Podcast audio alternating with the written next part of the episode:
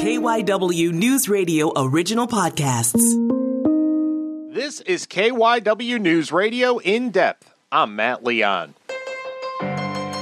So, as we wait for the COVID 19 vaccine rollout to shift into high gear, a lot of talk about a variant of the virus that emerged in the UK and now is being found all over. So, what does this mean, this variant? How concerned should we be? Will this affect how much protection a vaccine gives us? All good questions. To find some better answers, caught up with Dr. Zachary Klase. He's an associate professor in pharmacology and physiology at Drexel University's College of Medicine. Really interesting interesting stuff. Check it out. So let's start the idea that a virus would have a variant. This is not unusual, correct? People are freaking out, but this concept isn't something out of a horror movie, right? No. Um, I mean, I think the best way to describe this is that saying a virus mutates is a little like saying that dog bites man, right? It's it you know it, it's it sounds sensational, but it's not really. I don't want to say it's not news. We're talking news, but it's something that happens all the time it's perfectly natural. The fact that change is happening doesn't necessarily mean that something awful is coming down the road. What causes it? Without getting too much into the epidemiology weeds, uh, what allows this to happen? What leads to this happening? It's it's like sitting down to like if you sat down to copy a book, right, by hand, you'd make a mistake somewhere along the way. You know, every time we copy a piece of, of DNA or, or RNA in this case, a mistake gets made. Um, it, it, it happens with you and me, right? we're mutants compared to our, our parents. Like some mistake got made along the way there. We're fine. The same thing happens with, with viruses. Uh, coronaviruses, you know, it's got this big long genome, but it makes a mistake every time it copies it. Um, and over time, those accrue, and those are the mutations that we're talking about. So a lot of focus has been on this UK variant, this UK mutation. What do we know about it? Why is it standing out? Why is it turning people's heads? Okay. I mean, I think it stood out because the the epidemiologists that were doing the original analysis, like back in September, uh, and, and, what I what I mean by that is, you know, in in the UK especially, I think they do it better than we do, uh, but here as well, you know, we sequence some of the viruses that we get, right? So not just do your nose swab and say do you have it or not. Some of those get sent off and they look at the entire sequence of the virus. Um, and the epidemiologist looking at the transmission in the UK, you know, put this together what we call a phylogenetic tree. And it looks like a tree. It's all these branches that come off of it. And there was just this one huge branch, like hanging way off to the side with all this stuff on it, right? And just this very visual impact of like, wow, something is different here. Um, and, and what they saw was, okay, they were getting a lot of copies of this mutated virus. So it wasn't just like a one off. And the number of changes were really high you know, if, if you were to follow, have to call it like an infection chain. Like if you were infected and you coughed on someone and then someone and someone and someone, and we looked at that chain like a month later, there would be one change. Like that's about the rate of mutation of, of this particular coronavirus. Uh, this UK variant had 14 changes, all sort of at the same time, which was like, well, you know, where did this come from? And I, I think that's the initial thing that got people perplexed, I guess I should say the headline I've heard connected to this is that the concern is it seems to be much more transmissible. Um, is that the case? And kind of explain oh, why. Right. Um, explaining why, I'll come back to that in the end uh, because I, I, don't know that we, we know why, uh, and that makes all of what we do know a, a, a really good guess, but I think a guess.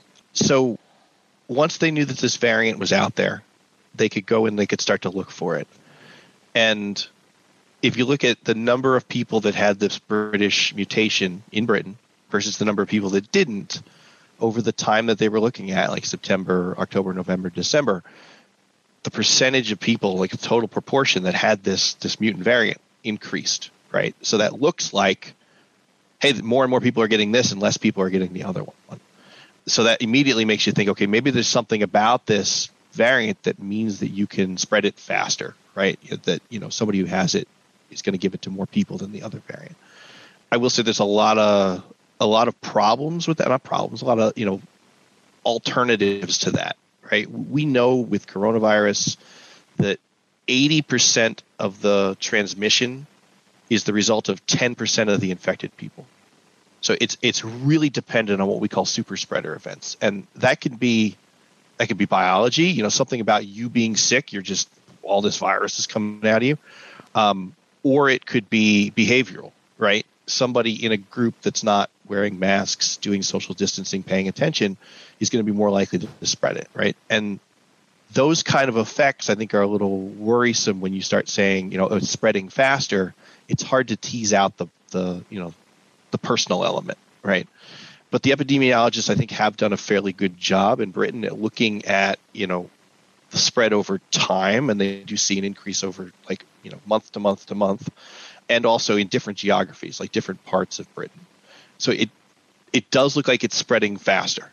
I think the why is the good question, right? You know, is that just because the areas where they're seeing it spreading faster are the areas where the most infection is right there's just a lot of infection going on you know is it what we call a founder effect you know it's just you got into the right group of people that weren't paying attention and it spread fast there you know it's looking less like that but until we have a really good example of some lab data or something that might back up why it would be more transmissible it's hard to really like for me as a lab scientist to say, you know, yes, this is more transmissible. The, the truth is we might never know that, right? Because that would take, you know, experiments in animals. You could maybe do some stuff in a cell culture dish and look at, you know, if the virus spreads more rapidly there, but you can't really do the experiment in people, right? So, you know, you might you might never know. We have to just keep keep an eye on it. Do we know, like, when we talk about something being more transmissible in general, is it just a matter of you're shedding a lot more virus for a lot longer. You know, is it more from a mechanics standpoint? Right. Uh, kind of right. break down what more trans, what could more transmissible mean into what. Not so much the why, but what exactly is happening that it's transmit being that right. tr- transmitted like that. Right. See, and now you're you've, you've been thinking like an epidemiologist because they, they break down transmissibility and all these little little variables. I, I'd say the the big ones are how long are you infectious, right? If, if there's only a day window where you can infect somebody else, you're unlikely to infect as many people as if you're infectious for a week, right?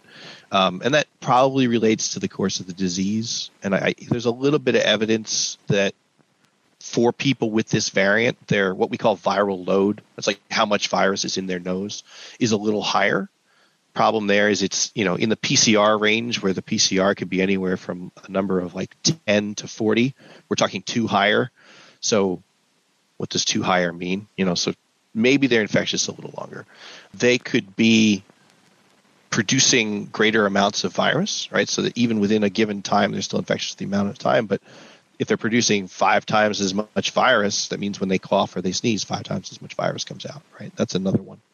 And then the other one could just be all of these things are the same, but the virus itself has changed to become more efficient. We think of things as, you know, okay, one virus can get out and infect one person. That's probably not true. You need to get a dose of, you know, a few dozen individual, what we call virions, those tiny little pretty particles when you see the pictures, because most of them aren't going to find the right cell to get into. Um, so if something changes that might, you know, increase the efficiency of how the virus gets into a cell or from person to person, that can increase transmissibility too. Um, and I maybe maybe to predict the next question there, um, some of the guesses I think about what could possibly be different about the British, you know, variant um, are because they're in these 14 changes. A number of them are in that spike protein, that thing that interacts with the ACE2 receptor that helps it get into you know the cells in your in your epithelium and at least one of those is like right in a major region that we think is important for that interaction between those two proteins um, and that means like if that interaction gets stronger it's possible the virus could get in better in addition to the uk i've also read a couple things about a variant in south africa right is this a separate ball game or is this the same thing we're dealing with because i've had the couple things i've read seem to refer to it as its own entity and, and kind of its own headache. It, it is its own entity. It's got its own name. You know, these things have like B point one point. I think that one's three fifty one. We're, we're reminded as virologists not to name viruses after places, but it's so darn convenient. Um, so it's you know South African variant. Yeah, it's a different thing. It's, it's distinct from the the the British variant, uh, and I think the this is more recent, right? But the, the data we're starting to see look very similar, right? It's the idea that that variant is starting to become the dominant variant in South Africa and, and parts of the region. Again, suggesting that it might be, you know, transmitting at a higher rate. Is that our only? I see a couple things, and I say this as one of the billion of armchair epidemiologists that the are on the planet now. It seemed to me just the the things I read about the South African variant there were more alarm bells that it might be more than just more transmissible. Is that just people grabbing headlines, or what do we know at this point? I, I sure I'll be bold. I think it's people grabbing headlines, you know, and that's that's with with a nod to people that are you know collegial in academia, right? There's some people with doctors in their title saying, you know, I, am I'm, I'm worried by this.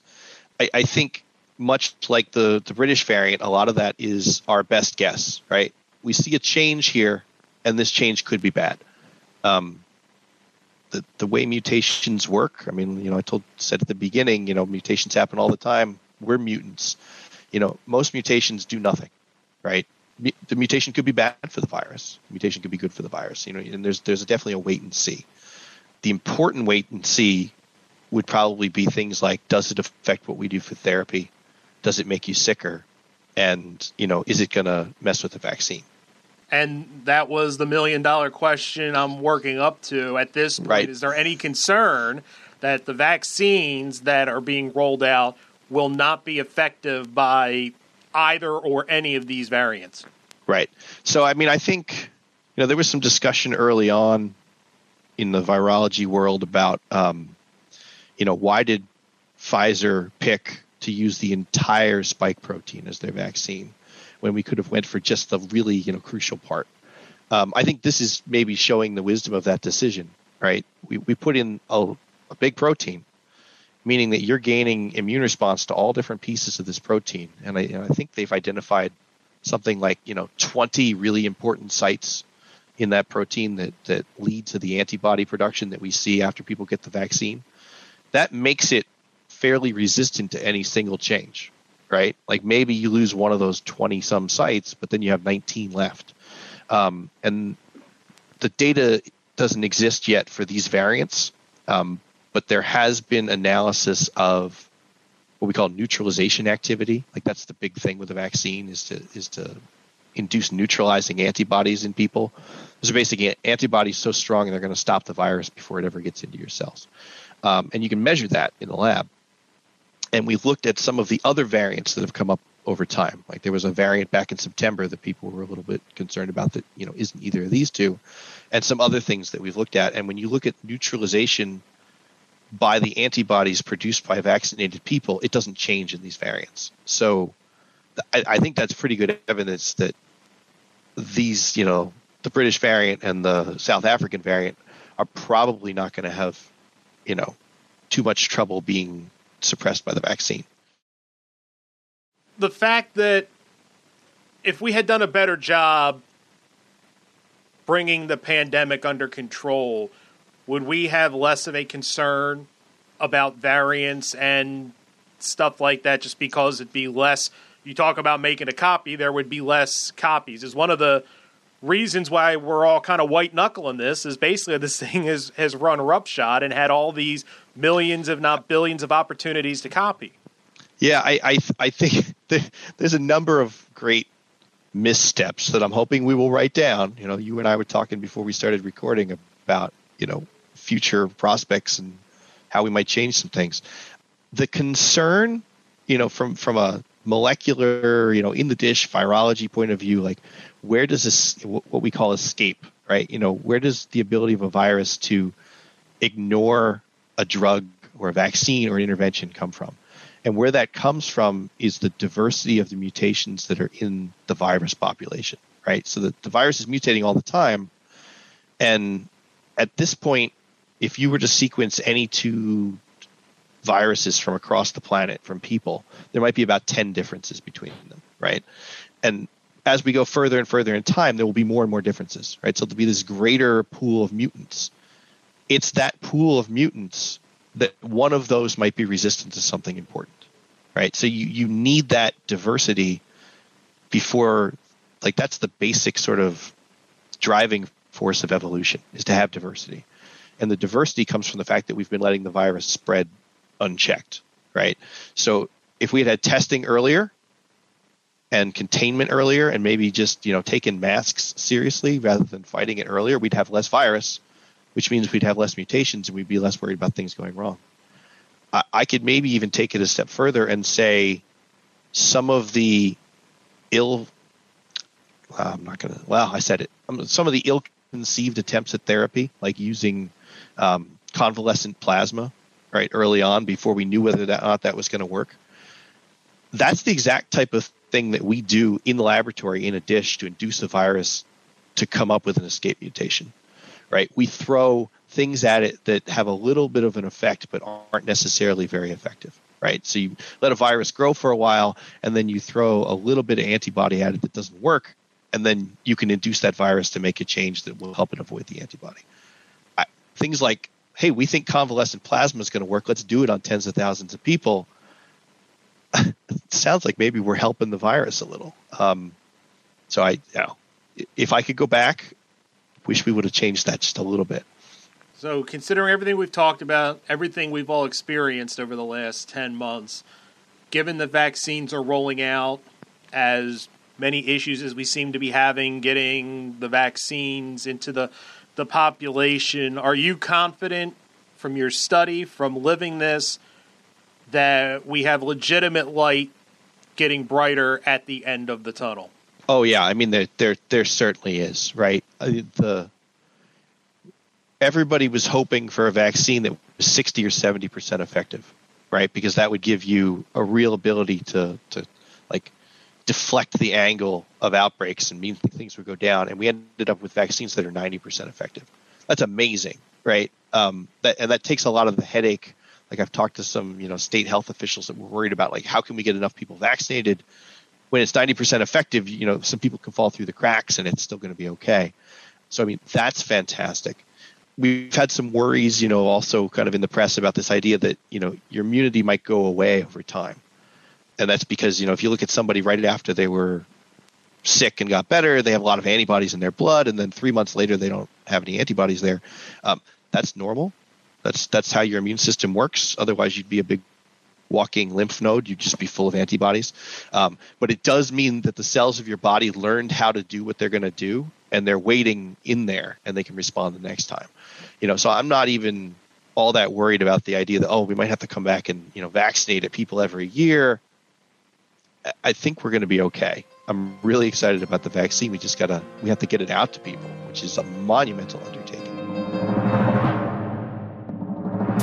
That's it for this episode of KYW News Radio In Depth. You can listen and subscribe to the podcast on the radio.com app or wherever you listen to your favorite shows. I'm Matt Leon, and we'll have another episode out soon.